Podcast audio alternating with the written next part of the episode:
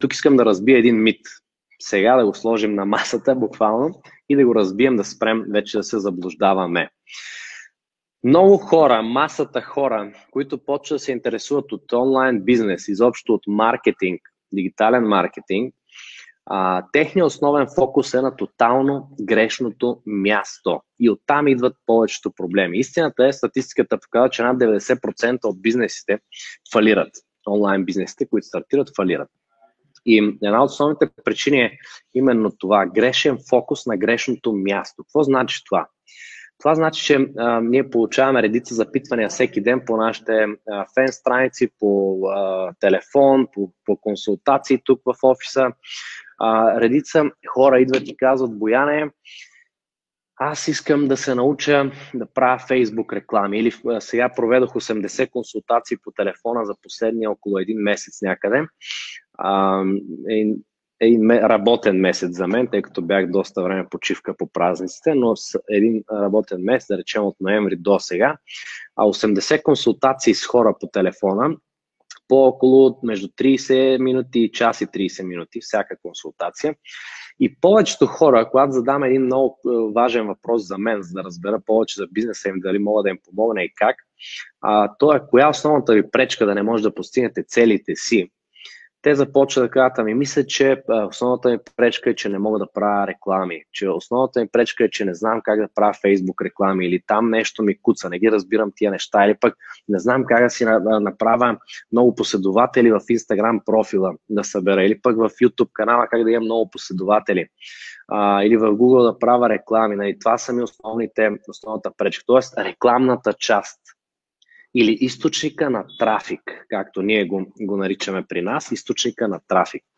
Всъщност, истината се оказва много по-различна от това. Истината е, че повечето хора и бизнес и собственици на бизнес изобщо нали, източника на трафик е последния им проблем.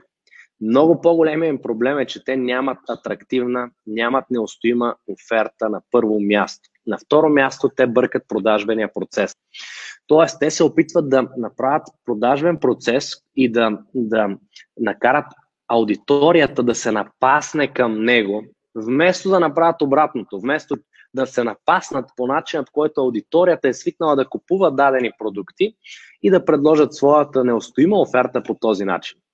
Там, а, тези грешки са много по-големи, много по-значими от това дали може да пускате реклами или не. Или накратко, с други думи, ако имате страхотна оферта, неустоима оферта, дори да правите най-скапаните реклами в Facebook или където и да е, да нямате никакви умения там, вие ще имате продажби. Това е факт, това е неоспорим факт. От друга страна, ако ще и Марк Зукърбърг да прави вашите реклами, да седне да ви помага и да ви казва, ето алгоритъма работи така, тук ще направим така и така, вие няма да продавате нищо, ако офертата ви не струва. Ако офертата ви не струва. Неустоимата оферта, заедно с стъпка 2, продажбената фуния, са два начина, по които вие можете да елиминирате всяка конкуренция, да се отличите от конкуренцията. И също така, това са два компонента от трите, които които влияят на, на печалбата, изобщо на печалбата, на начин, по който може да увеличите печалбата на вашия, на всеки, на всеки бизнес.